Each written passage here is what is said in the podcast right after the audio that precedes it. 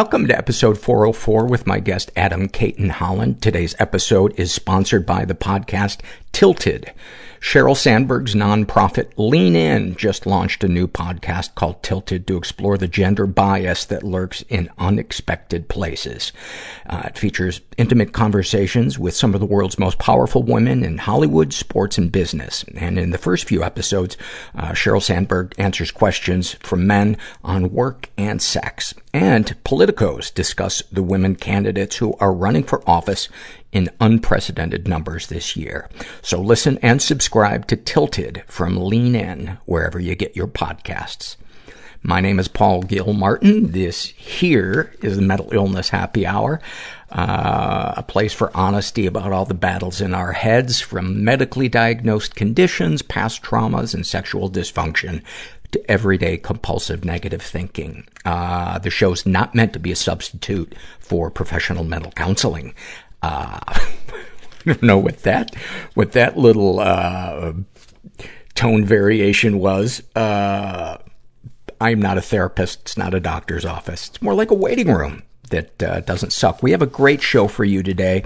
Um, we're going to talk about, uh, in addition to Adam, who's a, a great, great guest, um, we're going to read uh, some really fascinating listener emails, um, some we're going to talk about the power of caramels, caramels, however you want to pronounce it. Uh, we're going to talk about consent. We're going to read some great struggle in the sentence surveys. Uh, I'm going to talk a little bit about the new lady that I'm seeing. Um, and we're going to talk about moms without boundaries that's kind of like doctors without boundaries, but instead of going uh, into a village and giving people shots, they just give them a vague sense of uh, dread. Um, want to remind you, if you are in Minneapolis or near Minneapolis, uh, Saturday, October 13th, which is, let's see, this airs on Friday, October 12th. So, um, yeah, tomorrow night. I'm going down a rabbit hole.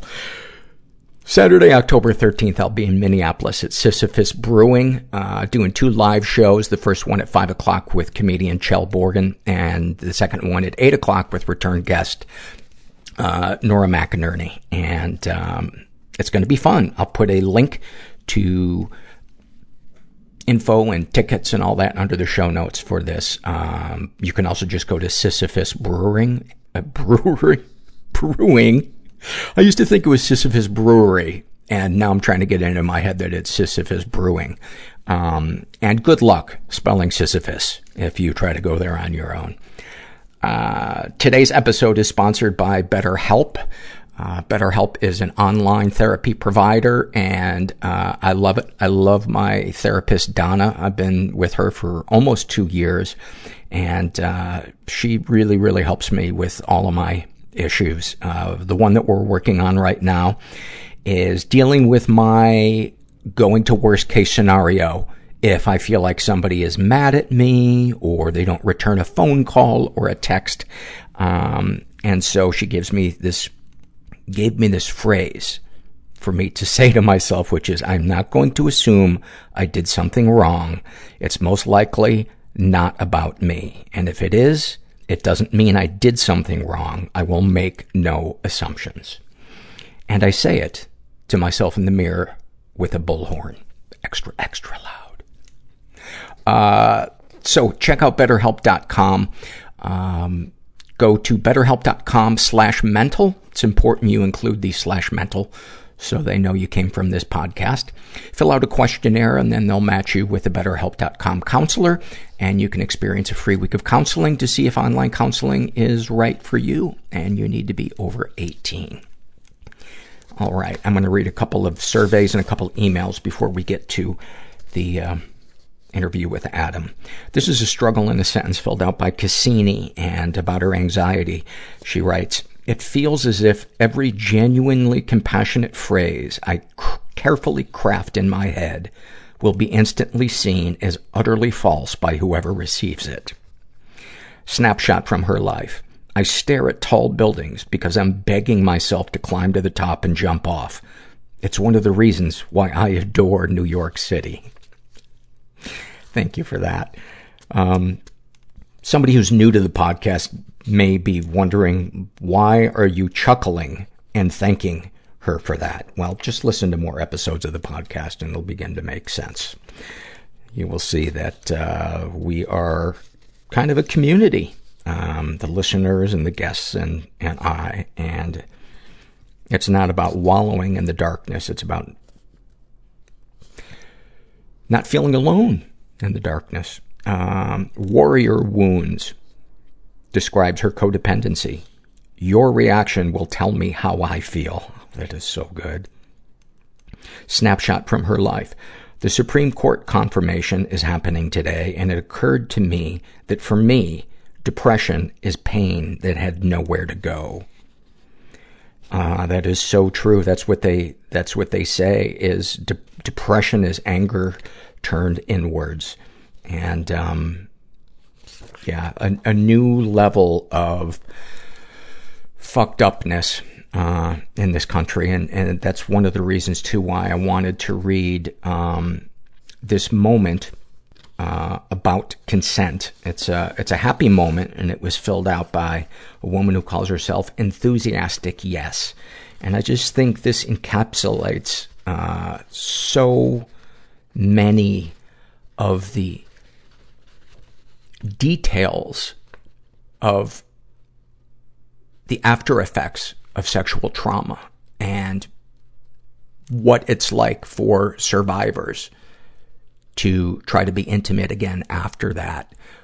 That people who've never experienced unwanted sexual experiences probably can't picture and why they often minimize it. Uh, she writes, uh, I wanted to share this moment in light of all the conversations around consent and the Me Too movement.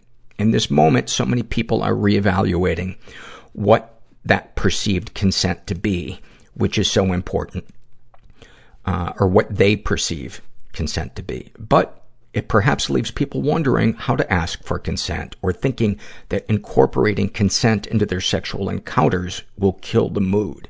So I just wanted to share a bit about a recent experience with a new partner that was so consentful and sexy and left me feeling safe and cared for despite my anxiety about sex. This encounter happened with an acquaintance I had known casually for six months or so, but who I had never spent time with uh, alone until I ended up at his place one night after an event at a mutual friend's house. We'll call him Luke. Hooking up with new people is extremely anxiety inducing for me. No matter how attracted I am to someone or how prepared I feel, it always ends up with my body reacting in awful ways. Often I find myself trying to hide my gasps for air after my body freezes and I cannot breathe or swallow from the sense of panic that engulfs me. I get this visceral sensation that everything could spin out at any moment. Sometimes it gets to a point where I feel faint as the world wobbles around me. Even thinking about new hookups is enough to start my face tingling and my hands shaking. It is the most unpleasant adrenaline rush. Often people I am with don't even notice, or at least don't comment. That night, I went to Luke's house, knowing that I wanted to have some sort of encounter with him as I'd been interested for a while. After hanging out at his place for a short while, it became pretty clear that we would probably end up hooking up, and thus my internal freakout ensued. I felt the panic start to bubble up as I raced against waves of as I braced against waves of nausea and hid shaky hands in my pockets. At one point, when he had gone to the washroom, I began mildly hyperventilating and my thoughts raced and my body froze. I determinedly used breathing techniques to stop the hot, dizzy tears from escaping my eyes. My flight instinct kicked in so intensely all my nerves were just begging me to run. But I stood there breathing, trying to focus my attention on his book collection. Uh, and then parentheses, which was pretty great. I really liked this guy and I wanted to stay.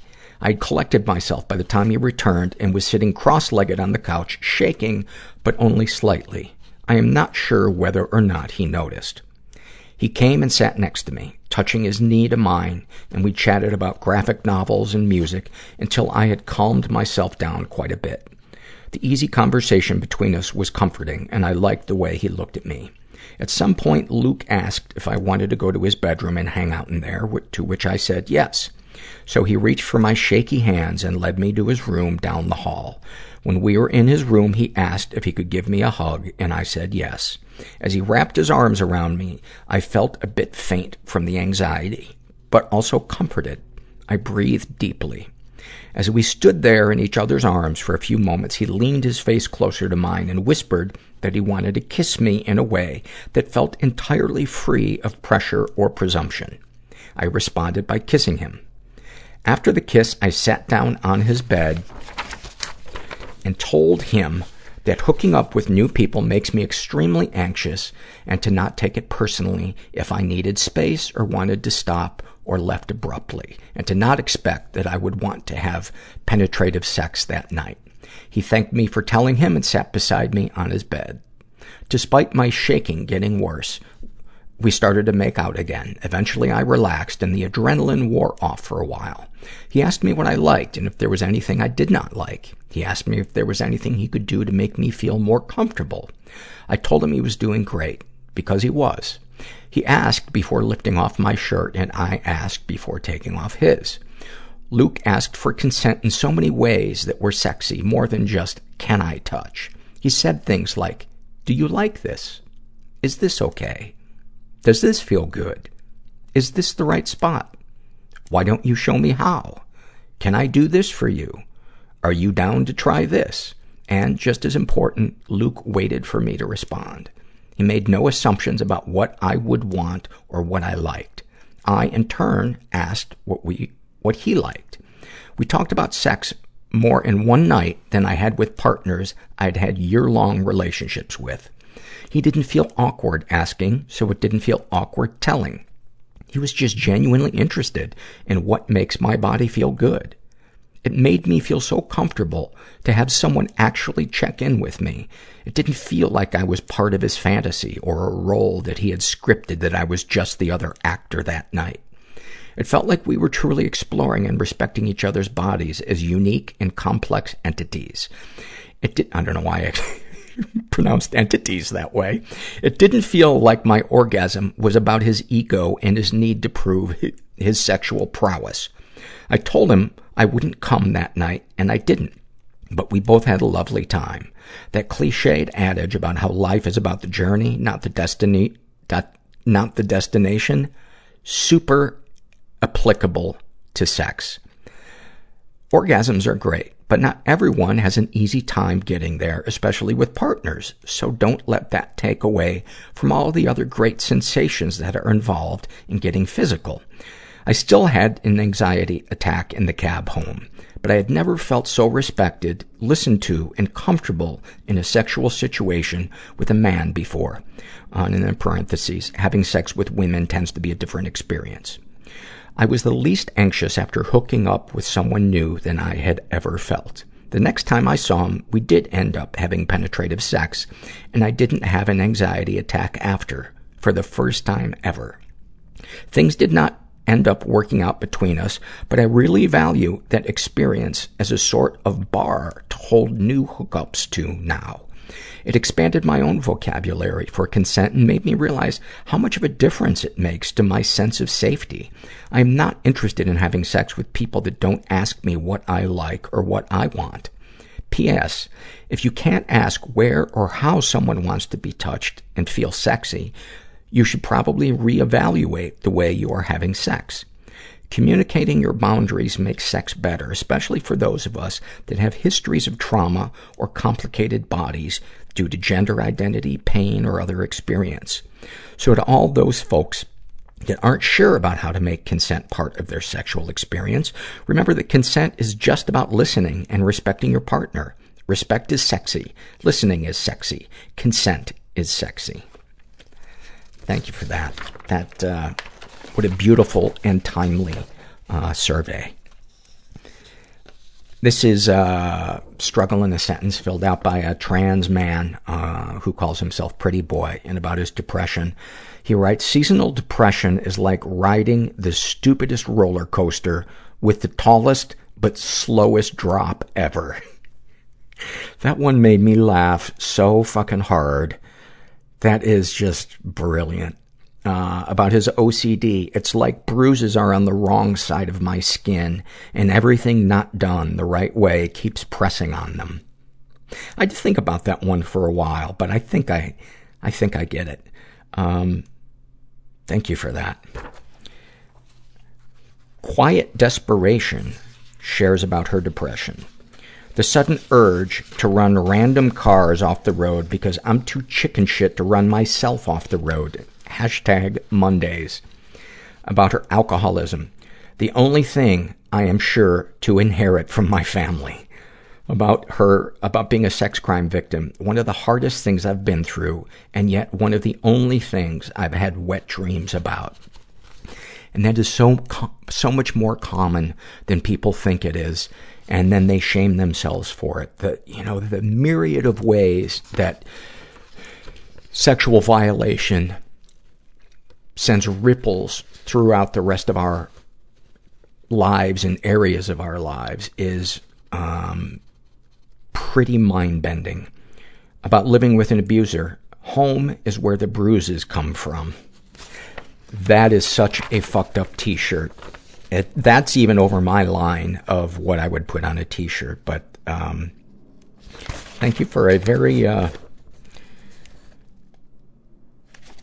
very, uh, vulnerable and witty survey.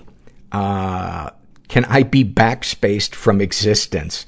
Uh, describes his codependency. It's like my heart is inside someone else's body, but I can feel every beat. God, that is so, it is so good. A snapshot from his life. In the past few months, I've met or talked to a handful of girls in an attempt to build some confidence. Just about every single one ends up ghosting me. They vanish without a trace, and I'm left wondering, hurt, and anxious. It's extremely painful to not get closure or even just an acknowledgement to my humanity. Recently, I met a girl, hit it off, connected really quickly. We had sex. It was my first time. I'm a late starter. Uh, woke up the next day and everything's great. When she goes home, I'm blocked from all social media and never heard back from her again.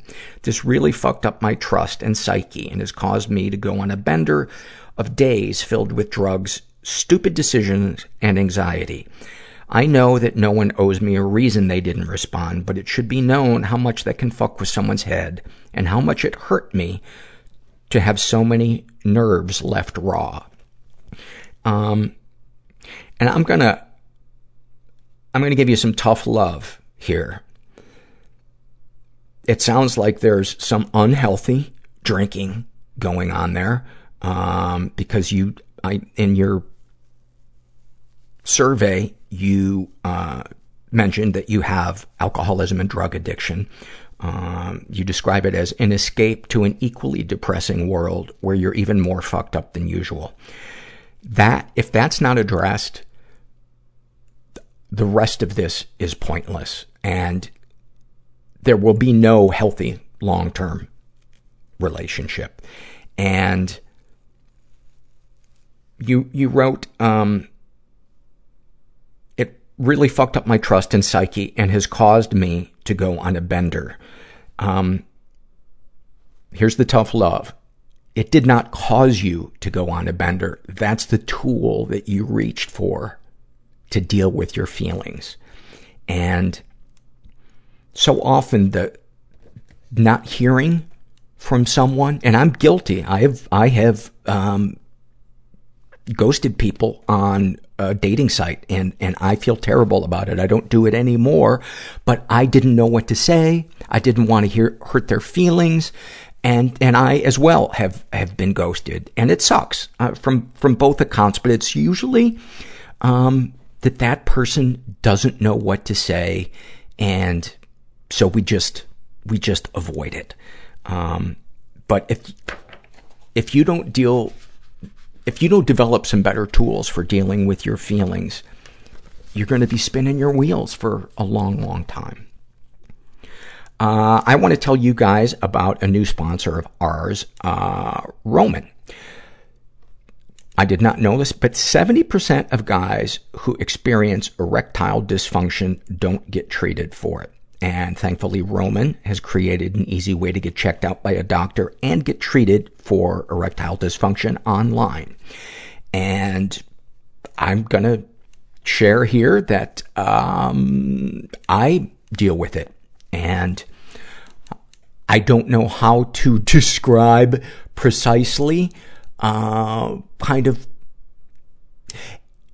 if it were, if, uh, if my penis was a drawbridge, most of the time it's keeping the invaders out, but every once in a while it lets one through.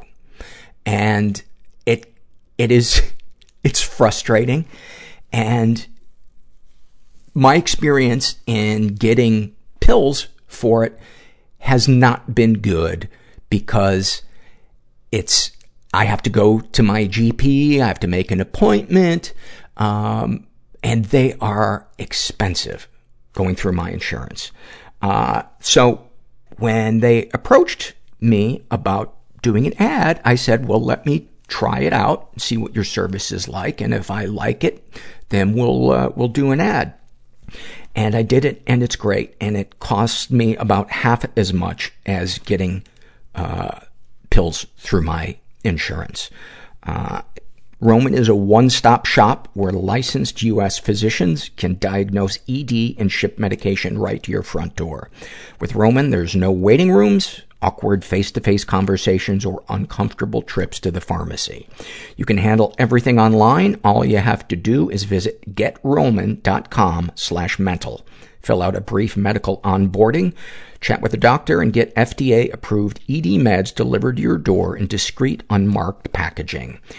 Um, I, I did all of that, and it was super simple, and um, as expedient as possible without being um, uh, irresponsible on their part. So, for a free online vi- online visit, go to getroman.com slash mental. That's getroman.com slash mental for a free online visit.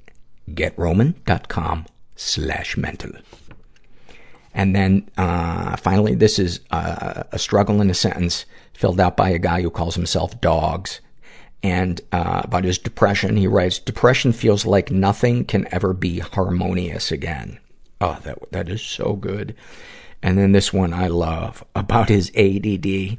Reading feels like filling a bathtub with a fork. There's a part of me inside that I don't want anyone to know about because it's weird and gross and lame and people will hate me. It was so hard to be on the planet. Just doom, people pleasing, dread, silent, invisible, just wailing, stuck in the grip of the obsession, derealization, depersonalization, suicidal ideation. I was so embarrassed and so full of shame. If I don't get help and get what I need to get, you know, I did some horrible, horrible things. Then I'm not going to be here much longer. God, I wish I could go back and undo them, but I can't. So snipers would shoot in our sides. My father was a notorious pimp in Boston. I can't do this anymore. It was kind of like Scarface. You can change somebody's life just by listening. Through vulnerability uh, comes healing. It felt like I'd been holding a sword and shield, and I dropped them.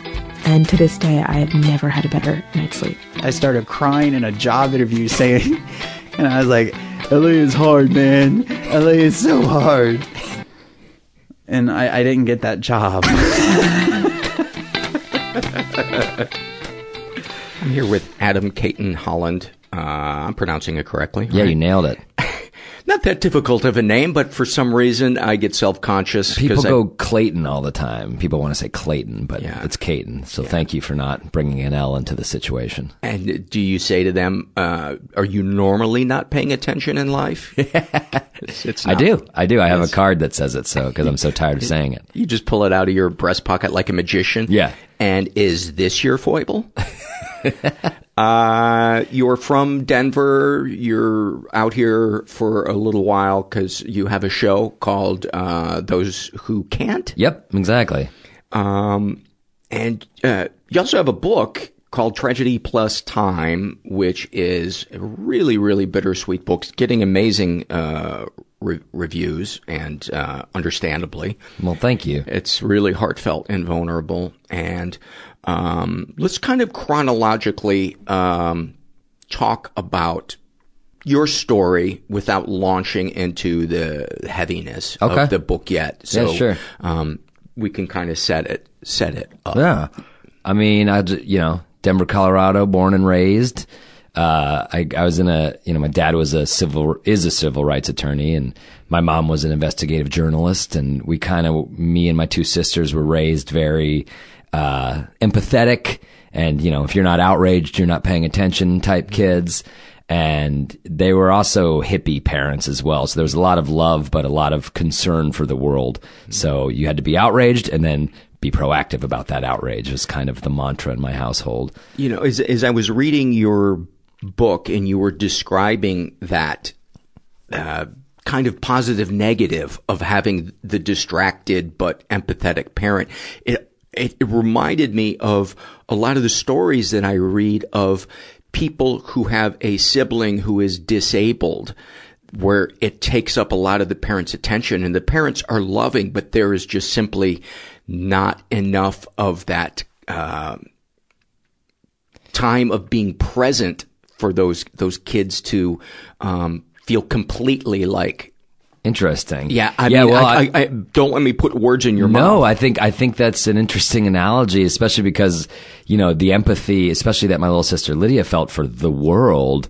at times was too much for us to bear. We were very sensitive kids, and I think I don't think my parents were in any way neglectful or too busy. They were there in every regard, but I do think they gave us a real dose of like you know, wow, the world is a, a rough place and we're going to fix it, but got to go to work. And, uh, you know, we were like, well, what, what, the world's a rough place.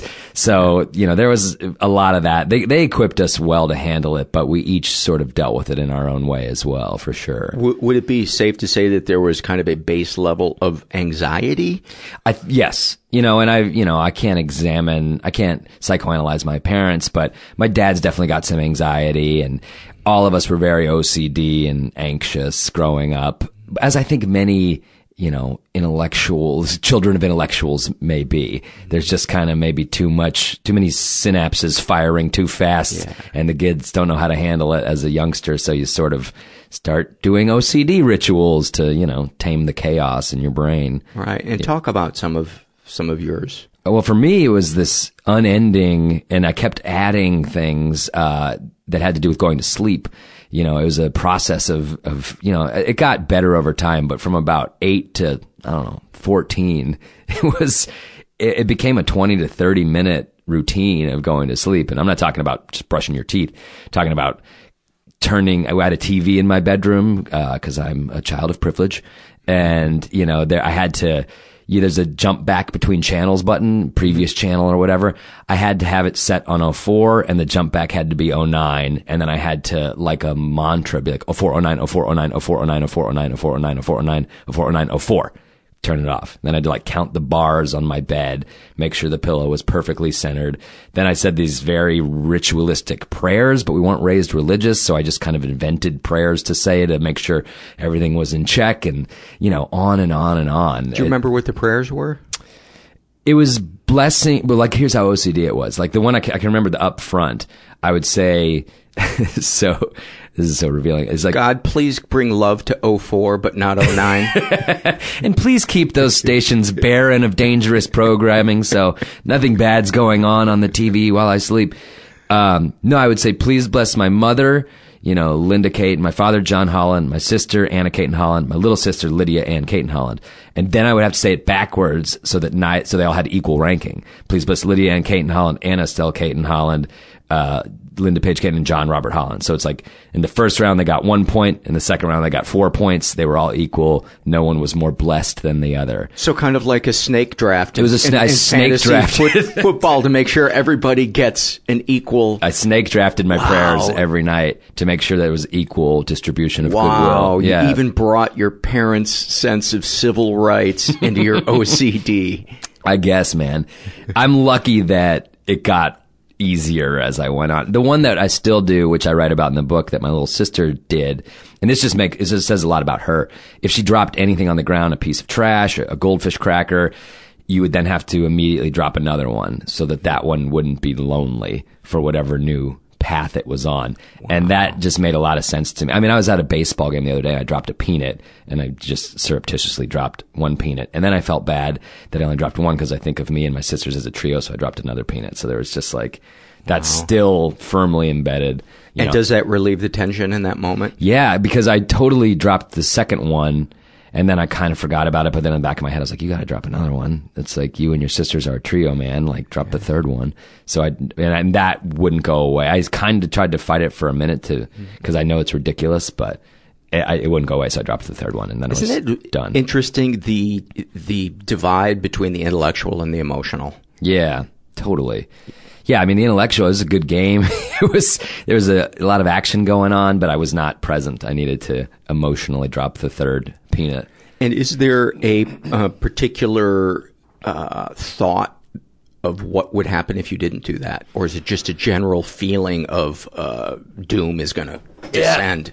I think now it's it's very much an academic emotional split, and, and now I know nothing's fine. And even in the emotional, I've dropped one peanut, so they're good. It's not lonely, but it's just almost like a like the writer in me is kind of like, but it's a better adventure if there's three of them. like they could have you know more characters, more opportunities. So I drop a third, you know.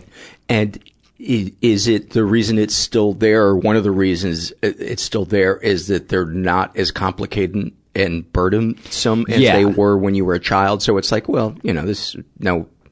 Is crippling when I was a kid. And I remember going off to a soccer camp and having a roommate when I was in, I don't know, eighth grade or something, never had stayed with anybody. And he was kind of looking at me like, what the hell are you doing over there?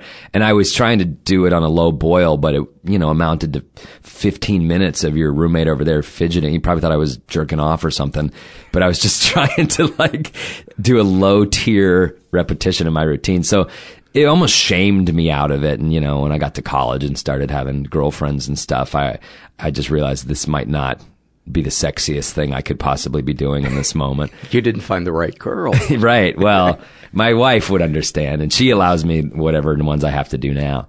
Um, but yeah, it definitely, I dialed it back. And the ones that remain are the easier ones.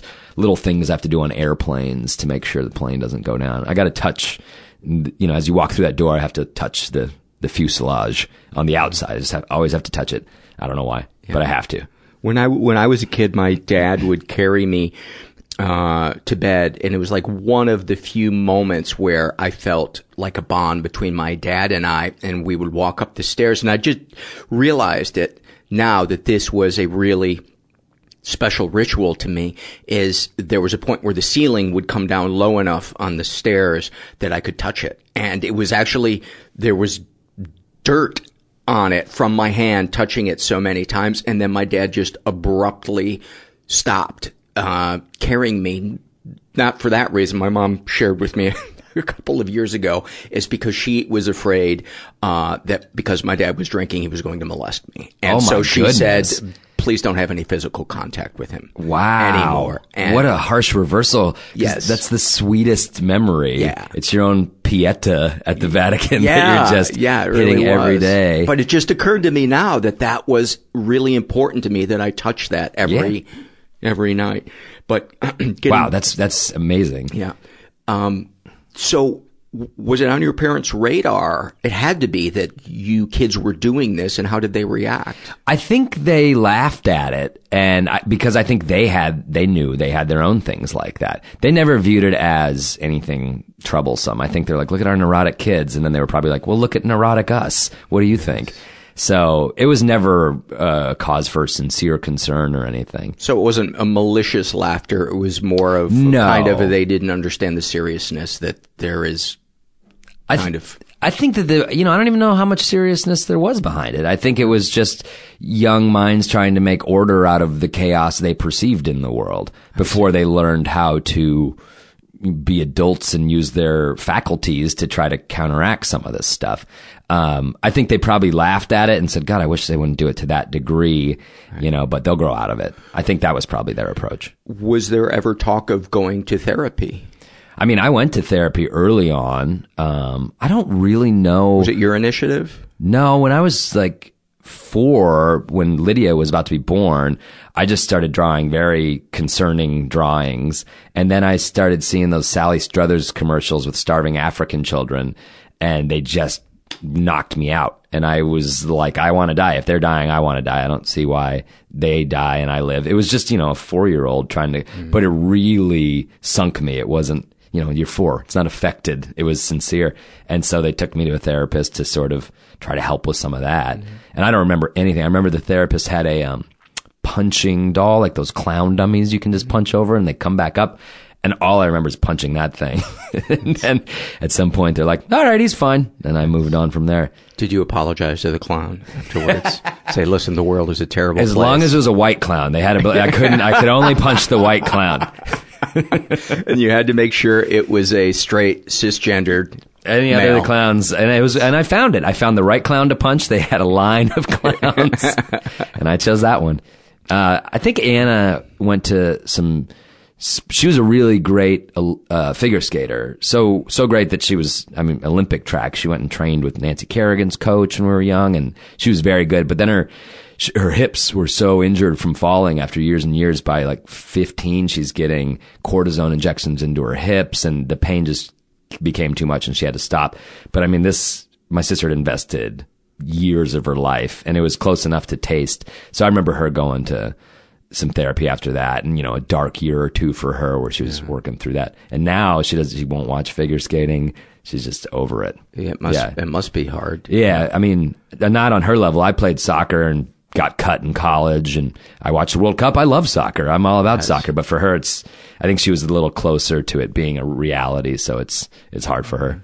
Do you recall some of the things that your parents said about the world that made this anxiety so real to you and at what ages they I, I'm hesitant to say that they in, inflicted this anxiety. I think their DNA and their empathy just oozed out of them, and I and I don't think they withheld any. I mean, there's a story in the book about going through photographs, you know, before digital cameras.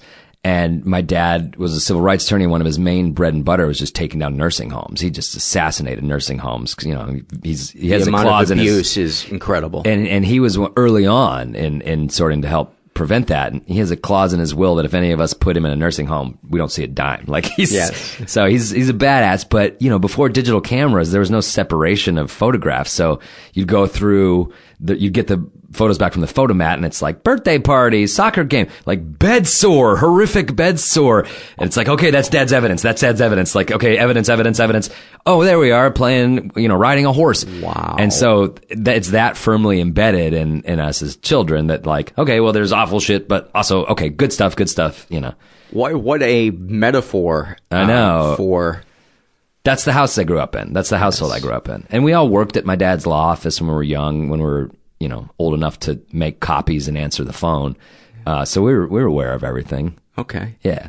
uh, yeah and I did apologize if it seemed like I was l- trying to throw your parents under the bus I was just trying to understand how you absorbed all of this Yeah, uh, no. information No apology necessary. I just think it really was sort of osmotic and we just knew about it. Our parents didn't hide, you know, anything from us. And, um, you know, we were, I, I, I wrote about this, but my dad was also really big in the Americans with Disabilities Act. And there's this great handicaps right group in Colorado called, they're called ADAPT now. They used to be Atlantis. It's, it's the premier national handicap rights group. Started out of Denver, and it started with this guy Wade Blank, who was, for lack of a better term, the MLK of handicap mm-hmm. rights. And Wade was inside this nursing home where they had all these horrifically disabled people and were just kind of warehousing and abusing them. And he saw the abuse going on, and he sort of been like, "Why can't we get these people their own apartments? Why can't we take some of this Medicaid money and get it to these people directly instead of like keeping them warehouses?"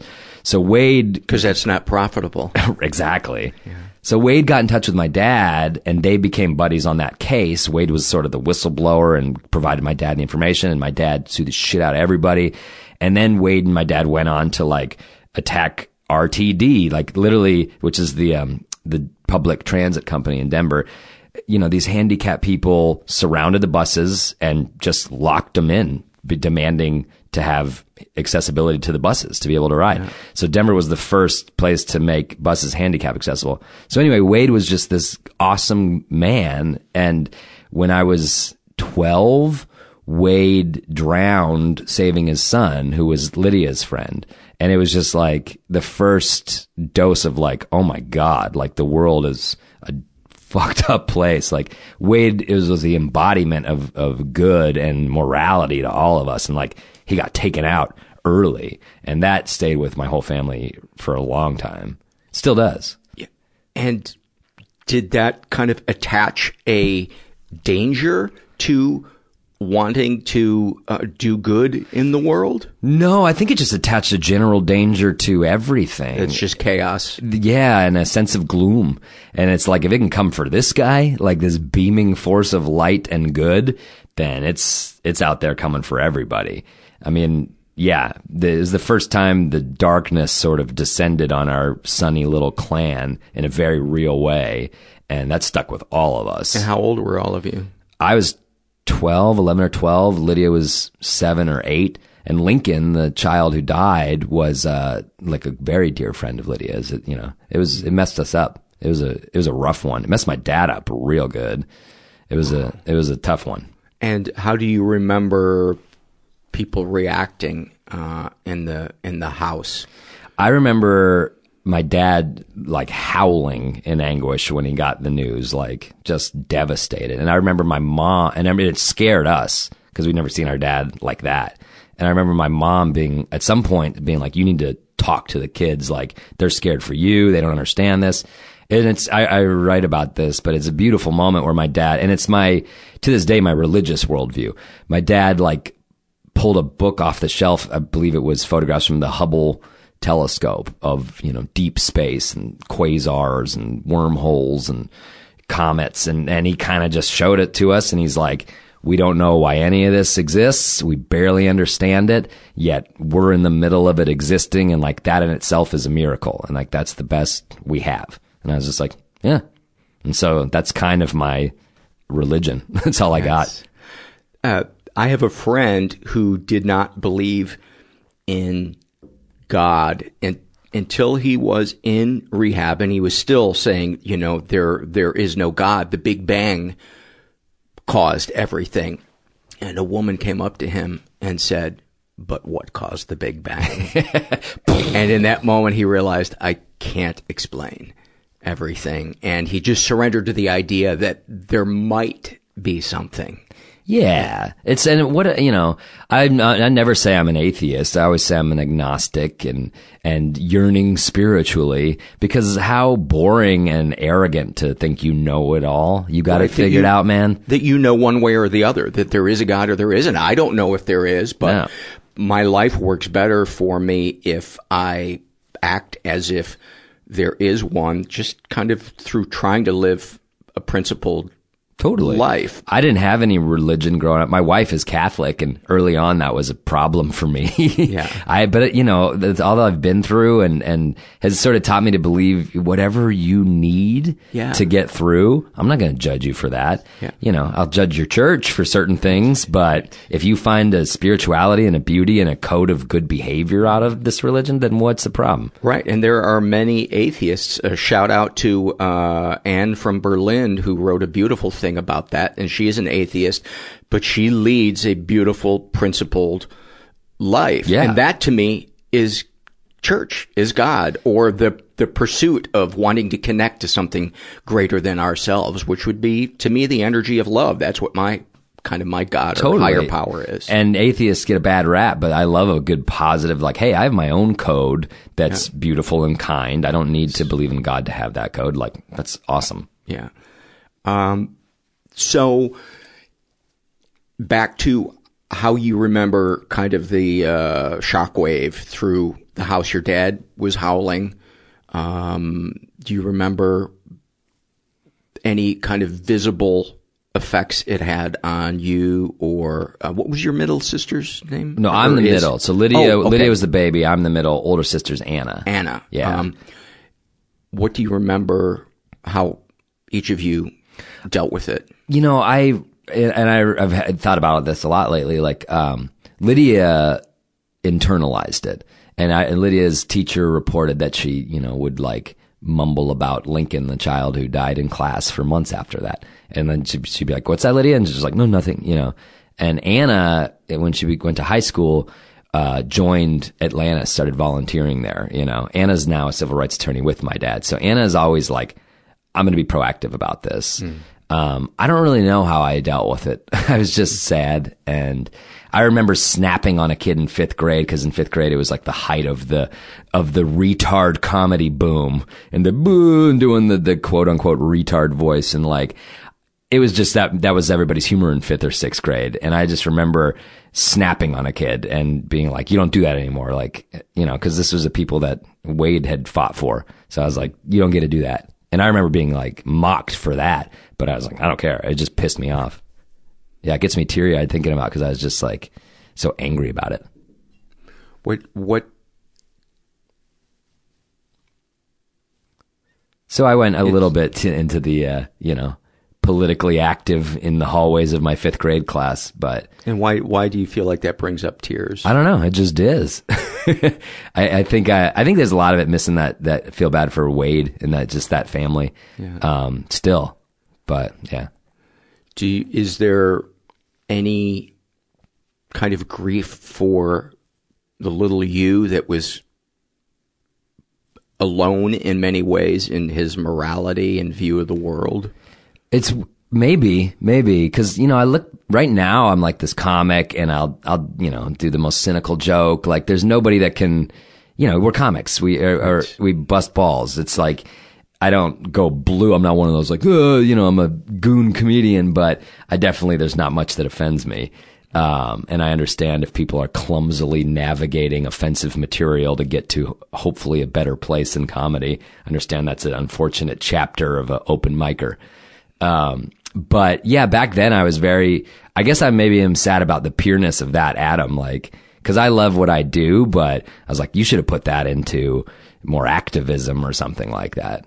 Uh, cause I really admire my sister and my dad, like, you know, I always say I get to tell dick jokes because they're out there being the change. Yeah. Um, so maybe, I don't know. I don't know what that was about, but it just made me emotional.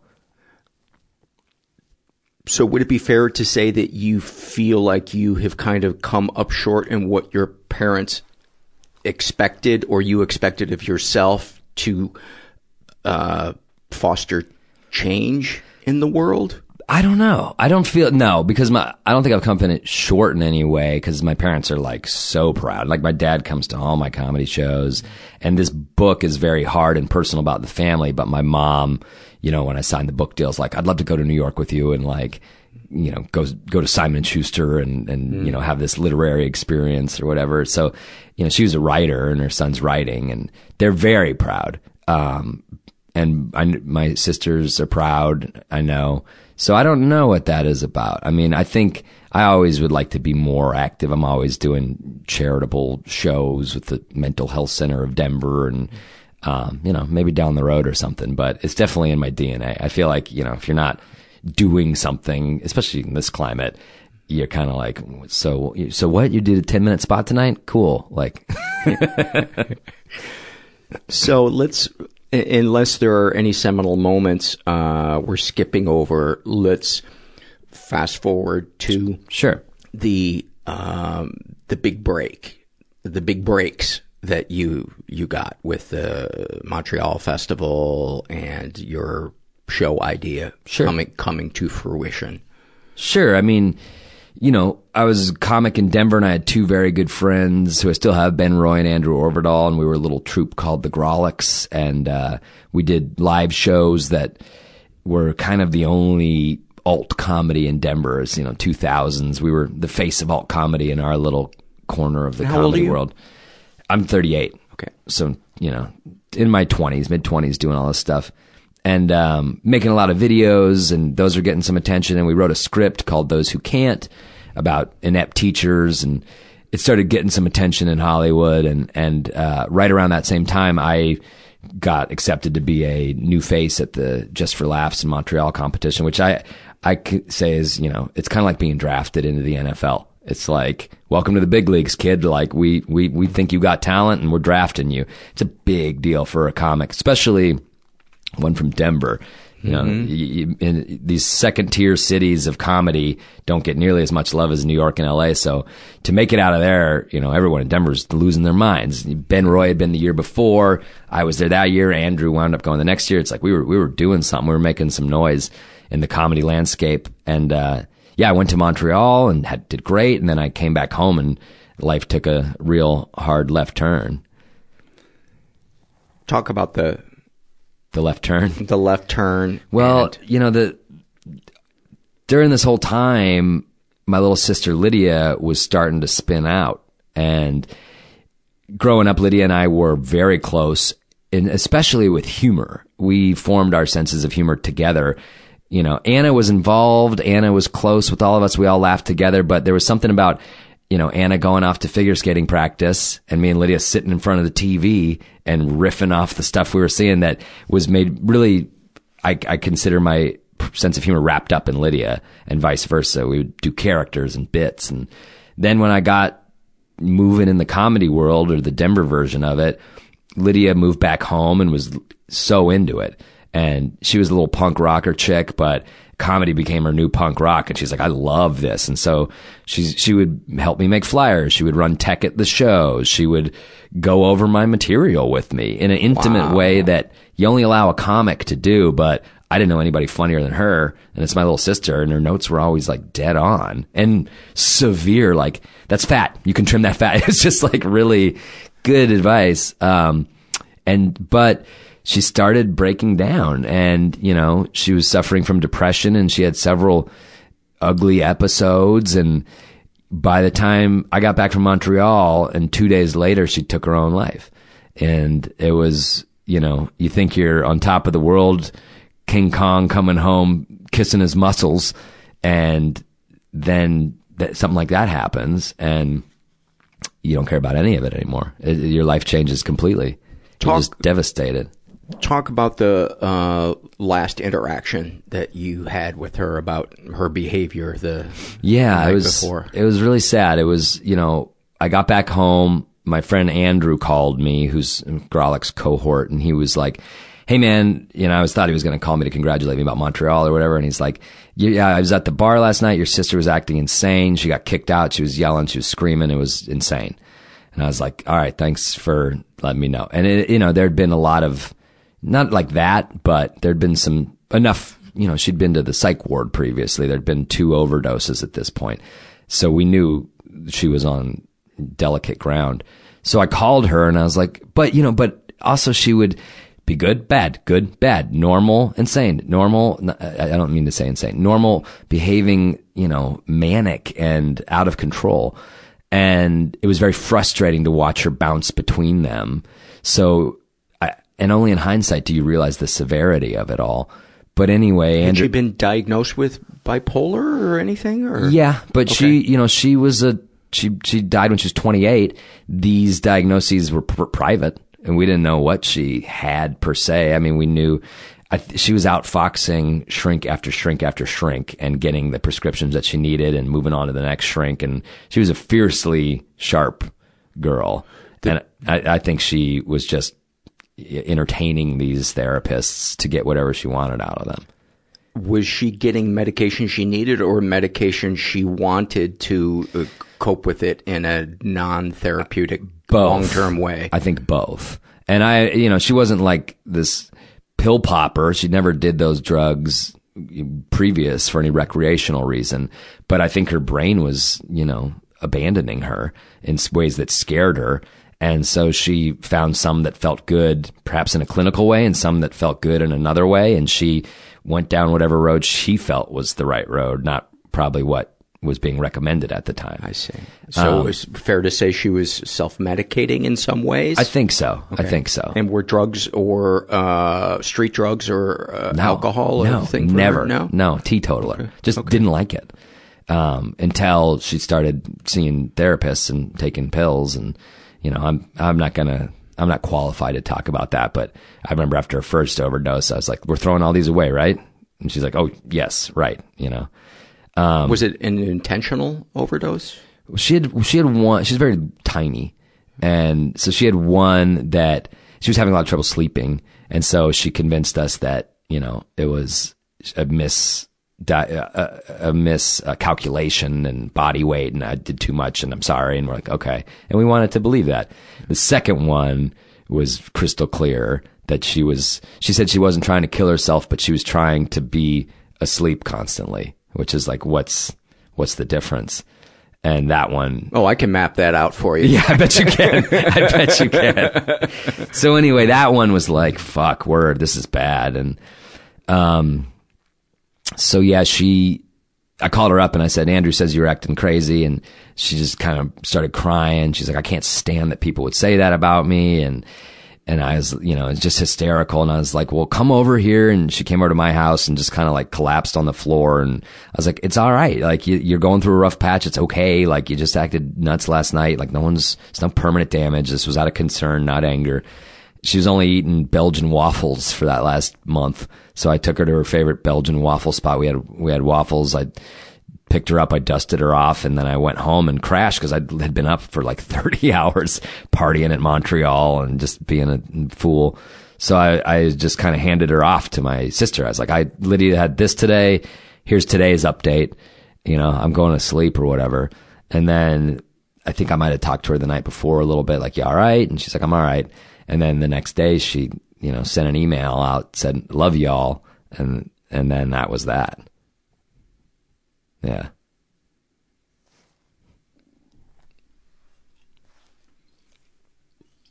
Are you comfortable talking about going to her place? I mean, on some level, you know, I wrote the book and, and I wrote that out in great detail and I went to EMDR for the trauma of this memory. So, you know, I'm comfortable getting into it a little bit. I, I, you know, I went to find her and I walked up the stairs and there she was lying in bed with a gun in her hand and having taken her own life. And, you know, every word to describe the trauma is fitting. It was total and complete.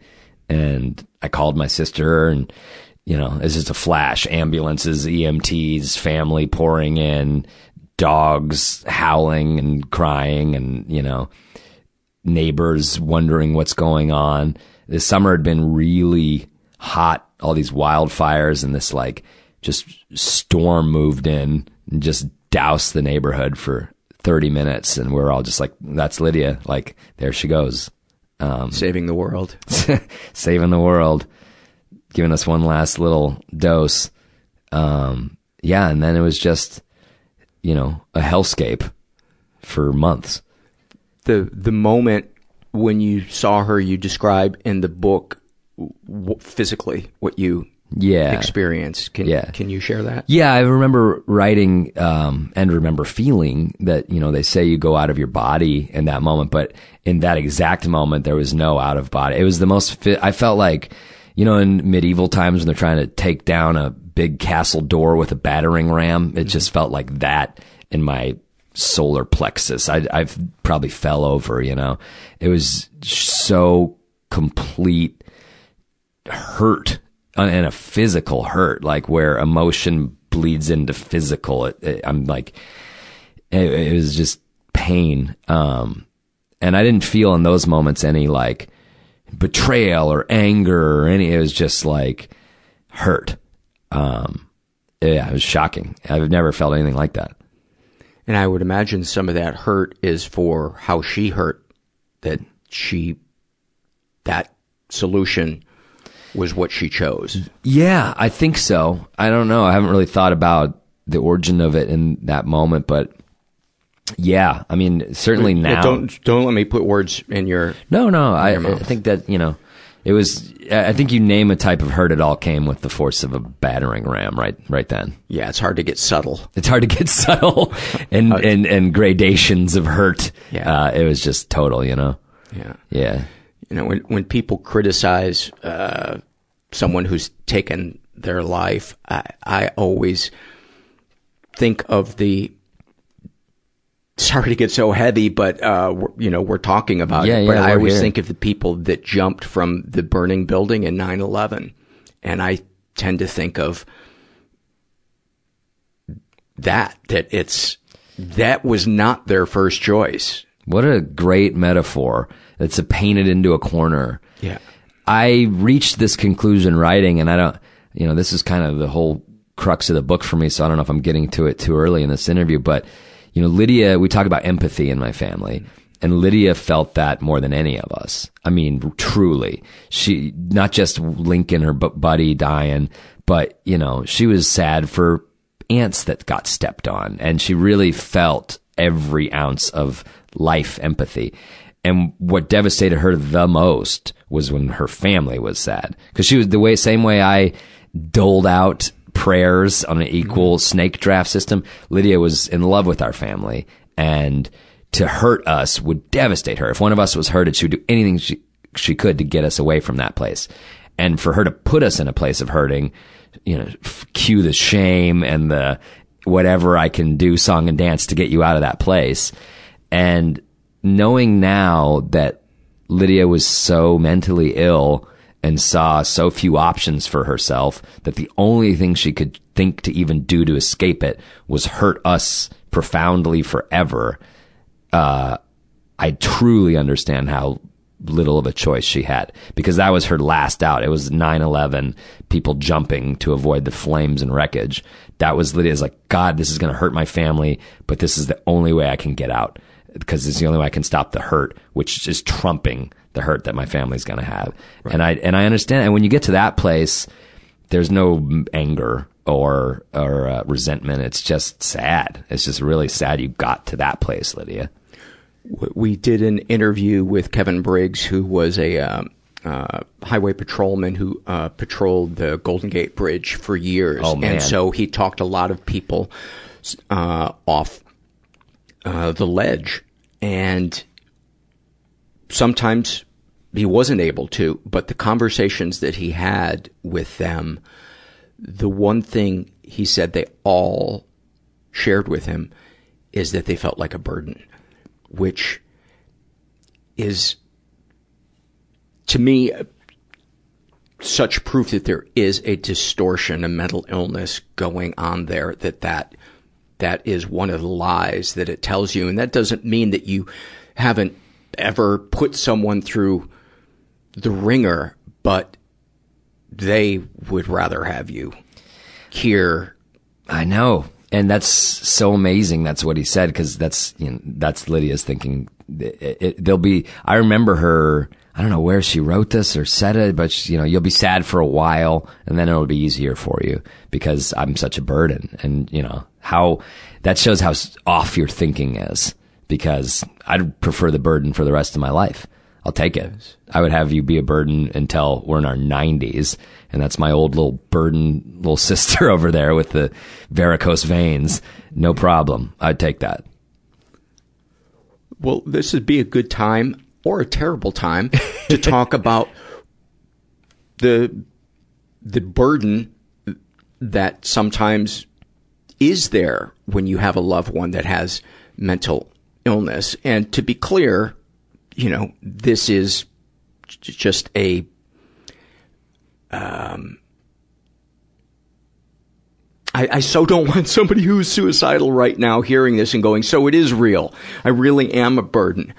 But it's also important for, I think, people who live with a loved one who has uh, depression or whatever to know that what they're experiencing sometimes is real.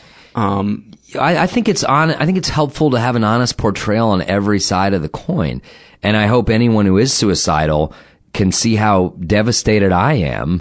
And you know, if you think that your family would be better off without you, you're dead wrong, and you're going to leave a wake of just permanent hurt in your family. And it's not anger at you.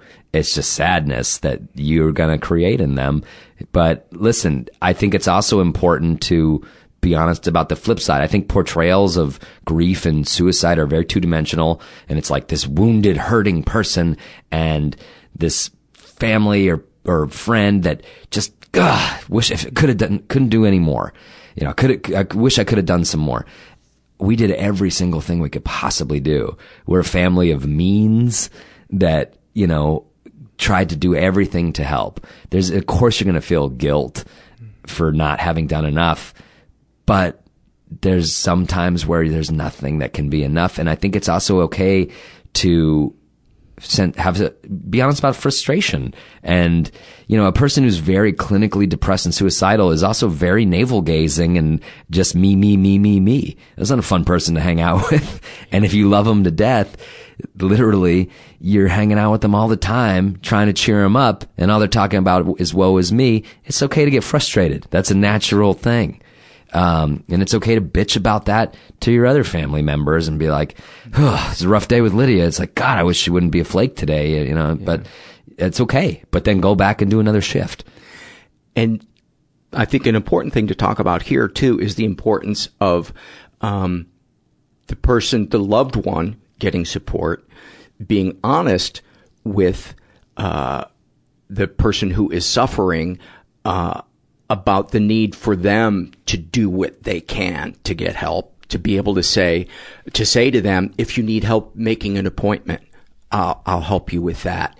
But you need to help yourself. For me to hang in there with you, you need to also invest in this Mm-hmm. because otherwise it's draining for, for me yeah. to keep putting out this wildfire, um, when you're not making an effort and also to say, I understand you're struggling to get out of bed. I understand how hard the idea of going for help is. Um, and to, and through that setting boundaries, I've had to set boundaries with people who were clinically depressed but refused to get help. Yeah. Um, because I, I said, I love you, but I can't stand by and watch you destroy yourself because it's it it's too painful yeah. for me to do that. Um, and sometimes I think that that tough love um, can be a catalyst, sometimes not. But yeah. ultimately, we can't control what they do. We can only express. Um, what it is that we're experiencing to try Yeah. to break that navel gazing. Yeah, and you have to look out for yourself as well in this. You know, I I was there every step of the way, and I'm still broken that it happened, and I still wish I'd done more, but I don't know what more I could have done. I've, you know, not far less than you, but I've had to talk a lot about mental illness lately, and I've talked to some friend of mine is at the mental health center Denver, my buddy Adam, and he was like, I was like, honestly, I was like, give me some language, dude. I'm going to be talking about this. I don't want to sound like an idiot. Like, help me out. And what he told me a lot of things, but what really helped me and to understand actually is, is just thinking of mental health as a, on a spectrum and like no one's 100% perfect. Like, see you next year. Uh, and no, and, and there's, you know, you're, you're either, you're not sane or insane. You're all somewhere in between trying to figure out our brains, which are complex. And the only, you know, to people who are suffering, the spectrum moves, it shifts. Yes. You're in a bad spot now. In three years, you might be in a great spot. And just like physical health, everybody pats you on the back for doing push-ups and eating right. It's totally great to be working on your mental health and to be honest about I'm working on my mental health and friends of people, like if you're in a good spot, recognize you're in a good spot and be there for the people who aren't in a good spot. And it's just not, it's just not eternal. It's not a life sentence. It's it's malleable, and and it can feel eternal. And that's the scariest part. The lack of empathy uh, people get sometimes when they're suffering. Um, you know, if you were to equate it to the gym, uh, because I I went for years with being unable to get a handle on my clinical depression, despite going to psychiatrists and trying different meds. I have treatment resistant depression. And it would feel like I was going to the gym every day and I was getting more out of shape. and God, yeah. it, it can be so frustrating. And in those moments, it is so important to have patience with the process. Lay down when you feel like it. Don't apologize for what it is you're going through. Try try to keep moving your your feet forward but be compassionate with your with yourself and you know, it, it, it took years for me to find the right combination of meds. And I'm, I feel, still feel like I'm not completely out of the woods and I probably never will be, but my quality of life is great. Yeah. And it took, it took years to get there. And I'm so glad I hung in there because now I can have conversations like we're having and I can share that experience with other people and let them know you're not alone. It's really important for you to not only understand you're not alone, but to not go through this alone. Um, Which, as you know, some people who are probably resistant to that line of dialogue because they're hearing it from their loved ones to be able to plug in a podcast like you're doing and just hear it alone without someone in their immediate circle who's they're questioning their motives or what. It's such a valuable thing. It's really a valuable thing. Um, and if you can't get that support from your immediate family or friends, there are people who will support you. There are support groups, mental health professionals. Um, there is a, um, a website called helpguide.org that lists um, every kind of resource imaginable from you know support groups for trans teens to people with bipolar people with uh, addictions etc etc but um it's complicated. Yeah. Yeah buddy. Super complicated um we, we were talking before we started uh recording about looking for the pockets of beautiful in Yeah. the awful and mundane aspects of life. Um, is that something that you try to be conscious of in your in your daily life? Absolutely. Um, you know, I'm at a good place and writing this book helped me because, you know, and I was very careful to not make this this horrible, sad tale of death and depression and mental illness. Lydia was a unique force. She was weird and funny and really smart and a joy to everyone who knew her for, you know, 26 years of her life. And then the last two, some switches flipped in her brain and she was even a joy then. There was just a lot of darkness and a lot of happiness and it's all wrapped in there together. Um, so it's taken me a lot of therapy and thought to get to a point where those two years at the end don't dominate the narrative. And I'm focused on the 26 gifts of years that I had with this uh, pretty awesome little sister. Um, and I've gotten back to celebrating that. And that is like a profound journey for me to even be there. So in a way, it's made me more optimistic.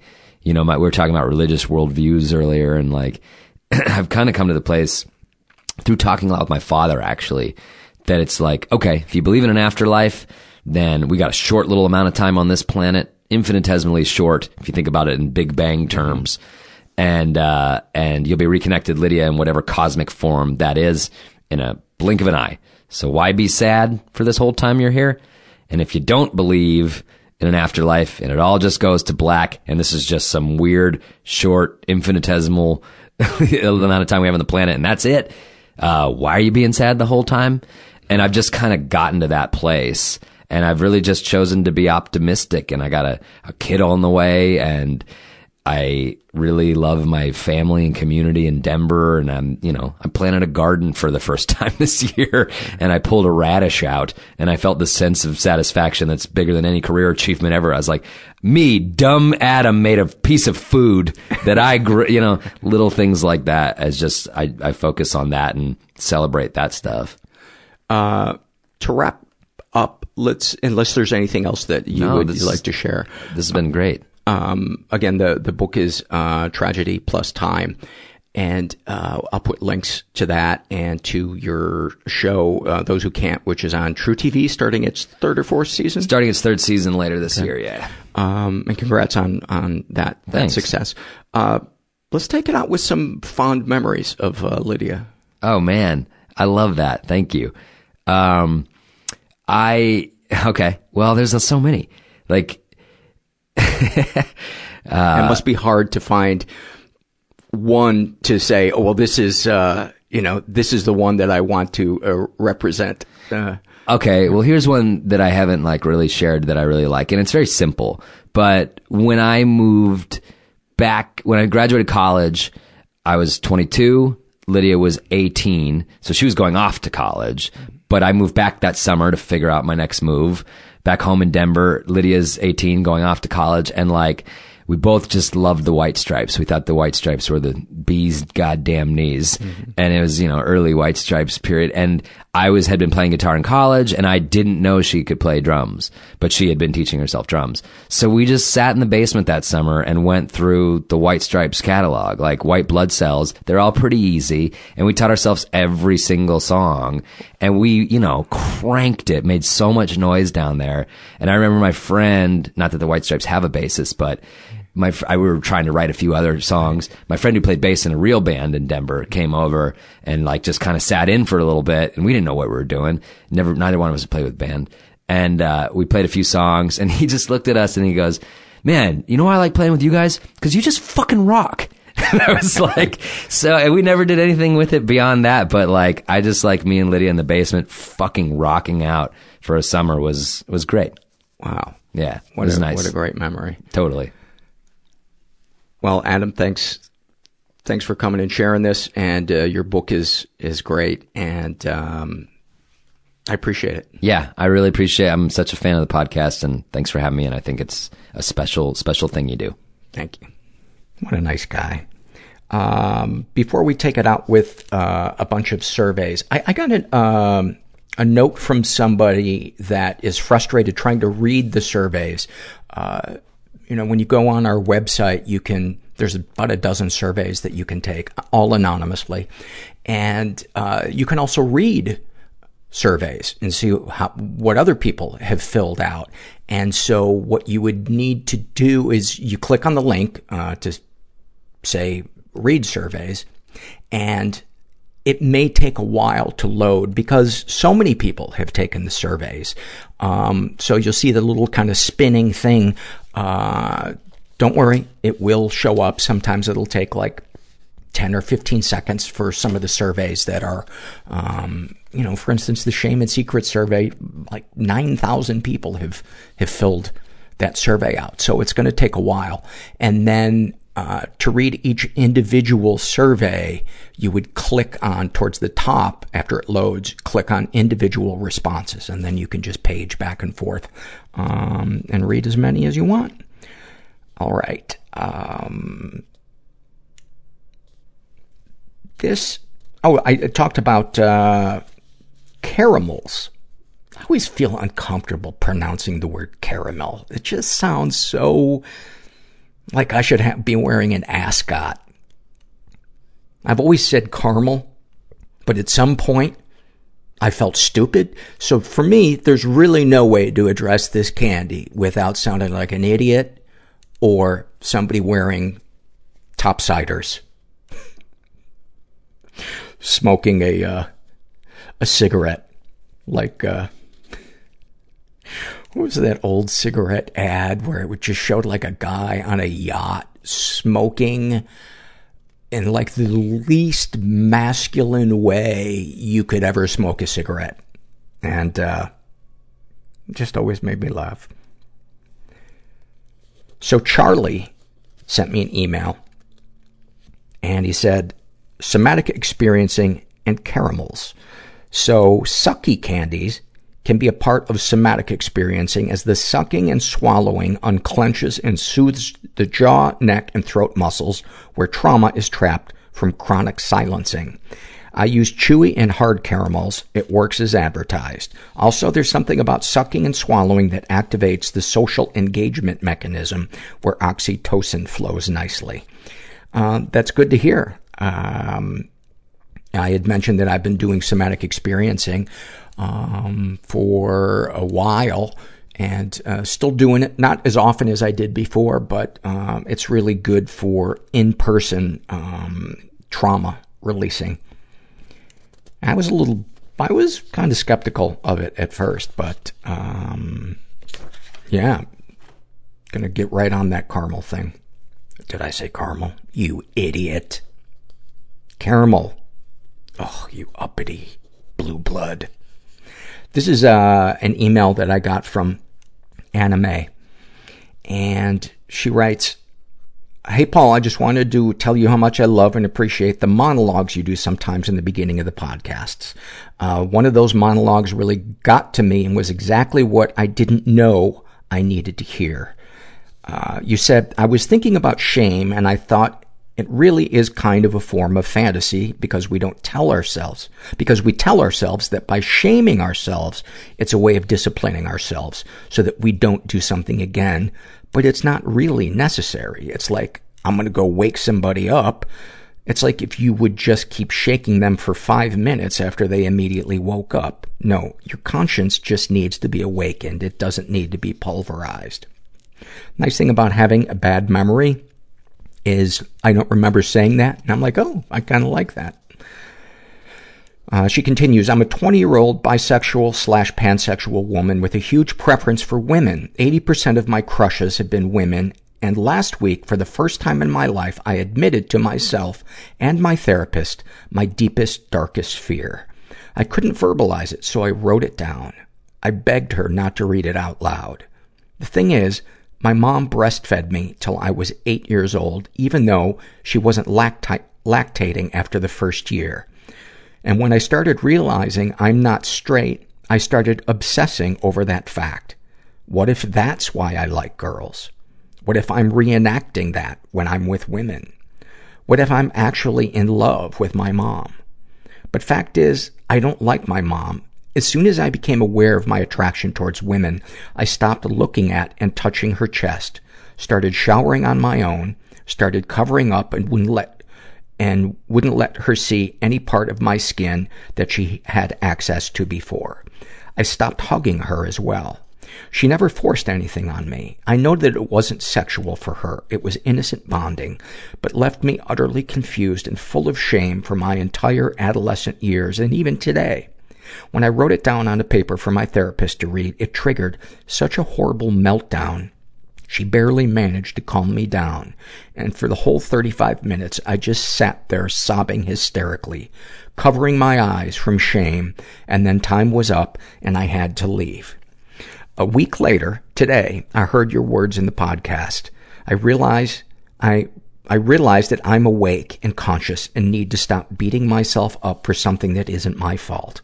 It was her responsibility as an adult to establish proper boundaries and stop breastfeeding me after a year. It's not my fault, and my sexuality doesn't correlate with what happened to me. The only thing it did to me, sexually, is make me uncomfortable and grossed out to touch breasts because it reminds me of my mom and disgusts me. I have to wonder though, why was your mom, if she wasn't lactating anymore, why was she breastfeeding you? Uh, I tried doing research to better understand how what happened affected me, but found absolutely nothing. No research, no similar cases, nothing on forums. The only thing that would come up is how breastfeeding for too long affects mothers. Nothing about children. Your words were exactly what I needed to make peace and accept my past.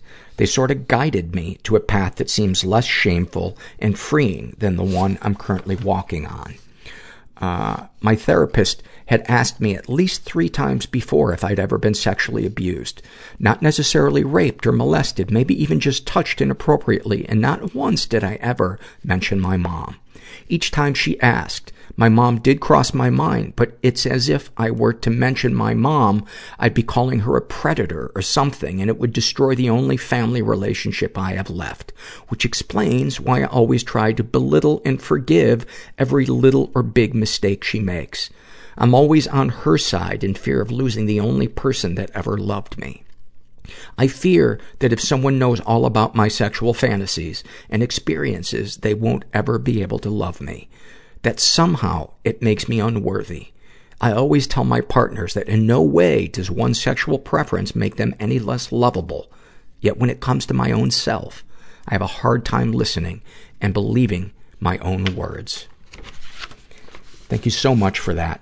And, uh, if, if you're out there and you have experienced mm, a lack of boundaries from your mother that feels um, um, questionable, uh, feel free to, to email me. And, um, and I'm talking about like, uh, where you're being treated like a partner or, uh, there were no boundaries around nudity or your body or her body. Um, it is a really common thing. And until I started talking about my experience, which is slightly different than a lot of the other experiences here, um, it, I didn't realize how pervasive this is. And, uh, there is a private, uh, support group that I can connect you with, um, where you can find a lot of people who get it and get you slash us. Uh, thank you for that.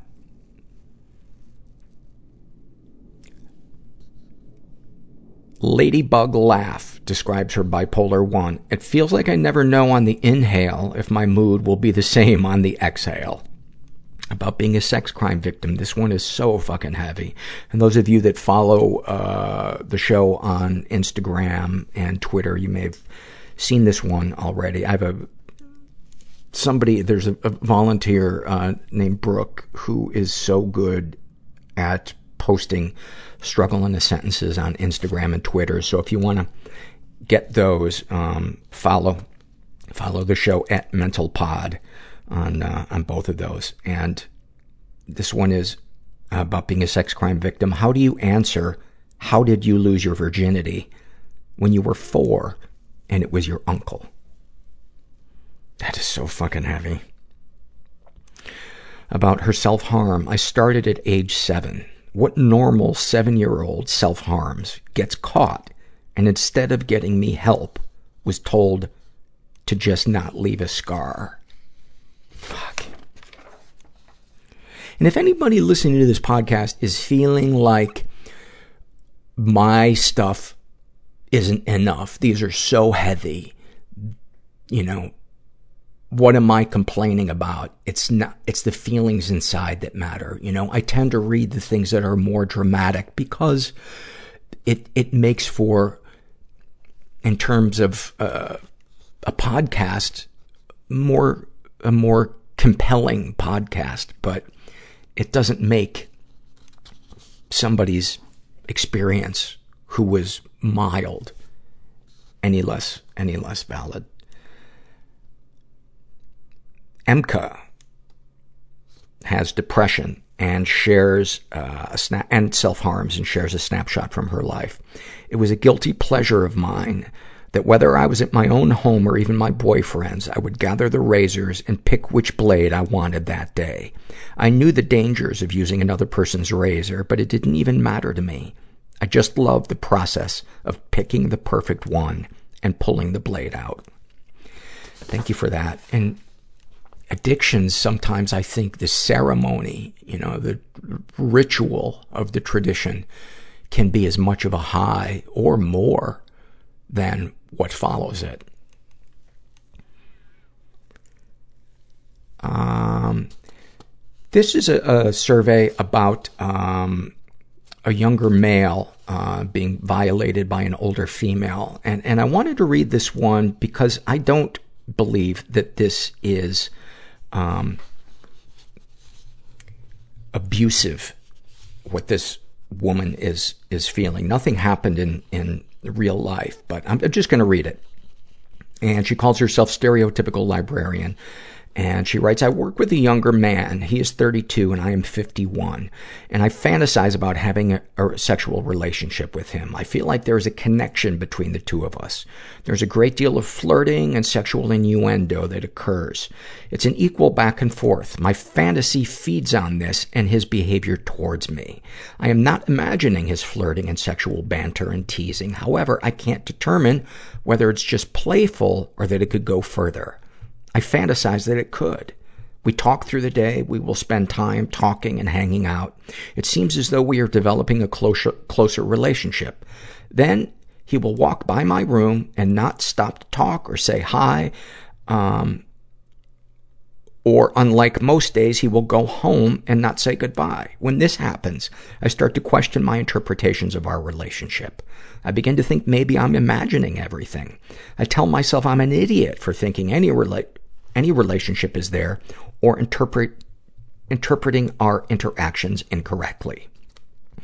Um, and then she goes on to say how she criticizes herself and that it's a cycle of um, being drawn in and then shaming herself and feeling deluded. And um, I just wanted to say that that you know I I don't think there's any. I think the, the thing to focus on here is not the age difference between the two of you, because that doesn't strike me as something that's like, you know, wrong. But his attention determining your feeling of self-worth is the thing to focus on. And that's the thing that I would work on. And he, who knows, maybe he's just a flirt and he gets a high from seeing uh, a woman um, engaged and excited to interact with him. And, you know, as my therapist would say, what are the facts on the ground? And the facts on the ground are that there is no deeper relationship beyond this with him. And the only way to know is to ask him or just put the potential of that to, to rest. Um, or I think you're going to keep driving yourself crazy with this. And, you know, a lot of people, their sense of power is from flirting and seeing how it stirs up other people. And many of them are not even aware of it. And it's a coping mechanism for them when they begin to feel dead inside or, you know, some type of uncomfortable emotion, and it's how they soothe themselves.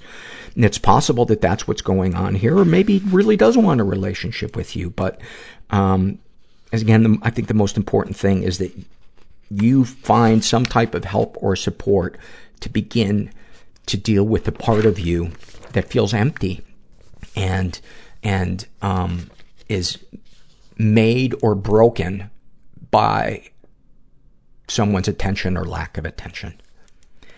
Um, this is an awful moment filled out by, I love the name, The Smiths and Peanut Butter on a Dark Winter Night.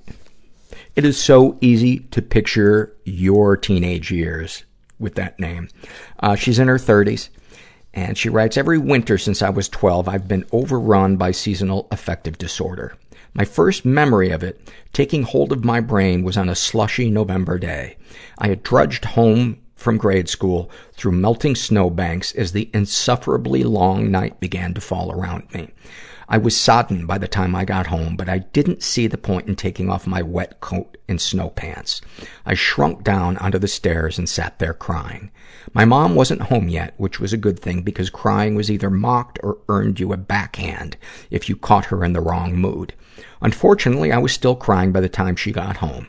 Much like I felt resigned to sit around in a wet snowsuit, I couldn't work up the willpower to pull myself together for her arrival. She asked me why I was crying. Not in a kind way, but I decided to answer her honestly anyway. I'm crying because the world feels like too much. I feel stupid and ugly and worthless, and I just want to die. My mom responded wearily, I bought you the hair curlers you wanted. What else do you want from me? Thank you for sharing that.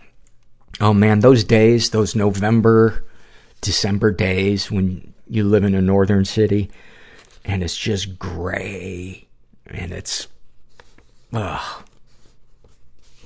Ugh. That is a particular, particular kind of depression. It's just like you were wandering through just, it's like you're living in a vacuum and there is just nothing. And it, it feels, it feels like you feel like a ghost. Like nothing is, like everything is real to everybody else, but it's just a decoration. Mm. Uh, Susan sent me an email. Uh, Hi, Paul. I'm an avid listener to your podcast. I love the diverse groups of people and the not so pretty topics you discuss freely and openly. I have pretty severe PTSD from childhood trauma, and I've been through therapy for quite a while, but it still gets the best of me sometimes. Two nights ago, I lost it. I was suicidal. The police showed up. I was taken to the crisis center where I was put on a hold. Anyway, it was around two in the morning. I'm sitting in one of the cheap vinyl recliners in my paper scrubs trying to keep warm because it was fucking freezing in there. It was dark and I felt like I had hit the absolute bottom of my life. And then I heard your voice in my head saying, you're not alone. You know what you say at the end of the podcast. It made me feel like I wasn't the only one sitting in a mental hospital at 2 a.m. on a Tuesday morning and that I was going to get through it. Anyway, I just wanted to say thank you.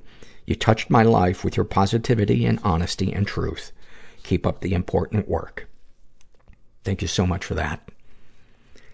That, that made my day when I read that.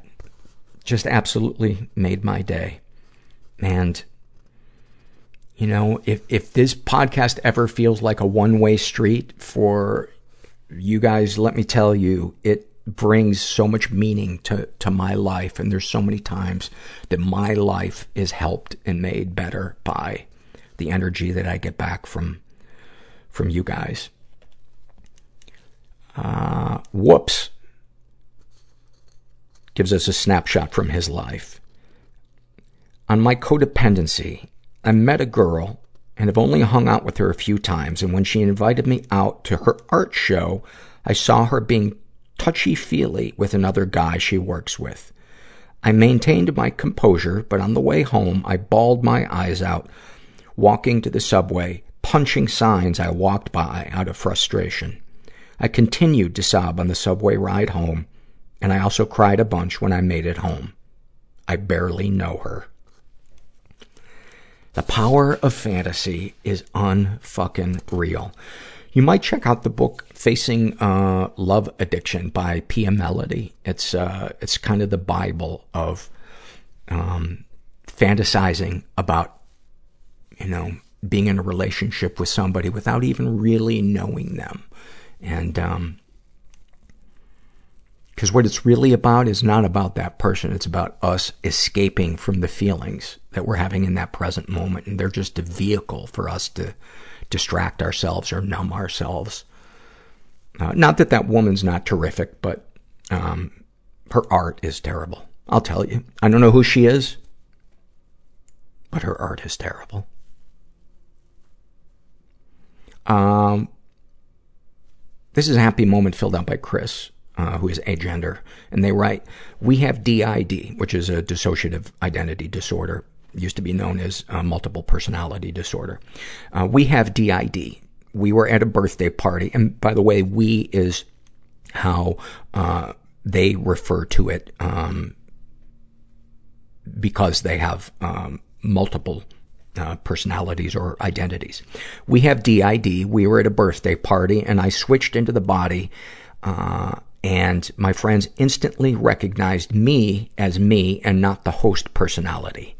Being validated and recognized when you share a body felt so good.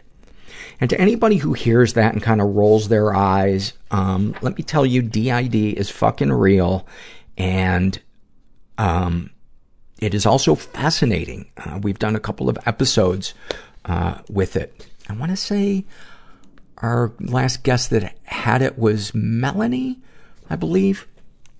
Um, but it is, it is fascinating. And, um, thanks for sharing that. Sisyphus, speaking of Sisyphus Brewery, brewing, shares about living with an abuser. Growing up with a mentally ill, violent, alcoholic, emotionally incestuous single mother. Is it cruel to redu- reduce her to that? She had a very hard life. I want to defend her, yet not dismiss my own pain. Tricky. And it's not one or the other. That's one of the things my therapist pounded into my head is people can be both dark and light. And it's about giving weight to what you're feeling and what you experience, not about putting the other person on trial or determining, you know, assigning a number from one to ten on the overall, you know, value of, of that person. Um, my mom was abusive and yet there were many things about her and are about her that are wonderful and great things that she gave me and great things that, that she taught me and instilled in me. And that's the part that is the mind fuck. Um, thank you for sharing that. And she's also struggling, um, to be around her because as she's given weight to how she feels, she's angry and doesn't want to be around her and her skin crawls and she wants to leave. And yet she also wants the comfort from her mother. Um, and she's also searching for that mothering from someone else. And I just want to say that is textbook feeling or feelings of confronting the truth about having an incestuous relationship with a parent. Whether it's emotional incest or physical incest or anywhere in between, that is, that is what I experienced when I started to recover. Um, and then this is a happy moment, and it's filled out by, I love this name, a guy who calls himself God Got It Right with Cowgirls. And he shares uh, his happy moment. I don't know if anything makes me happier than going to see a movie with my kid when the theater is more than three quarters empty. I love those little moments, and I love when they're moments with a parent really being there for their kid. And, you know, I talked about my mom. One of my happiest memories of childhood is going to see Willy Wonka in the theater with my mom. And she saw how much I loved it. And she turned to me after it was over and she said, do you want to stay and watch it again? And I said, yes. And I felt so seen and heard and, um, it was just such a happy moment. And it is possible for that person to also be the type of person or be the same person. I hate to use the word type of person, but the same person that can deeply, deeply wound somebody. And, um, it's hard to wrap our heads around that, but that is, uh, there it is. How's that? how's that for a running out of steam way of wrapping it up? Anyway, uh, I hope if you're, you're listening, um, that you realize that you're not alone and there, there are people who can, who can help us and that we, that human connection is so, so much of what makes life worth living to me. And I'm glad I stuck around because, um, I get to have deep conversations with people and I wouldn't be able to talk about those things if I hadn't experienced bad things. And if I hadn't been an asshole and felt shame. Um, yeah, it's, it's so complicated. Anyway, you're not alone. And thanks for listening. Everybody I know is bizarrely beautifully Everybody fucked up I in know some is weird way. bizarrely beautifully fucked up in some weird way. Bizarrely beautifully fucked up in some weird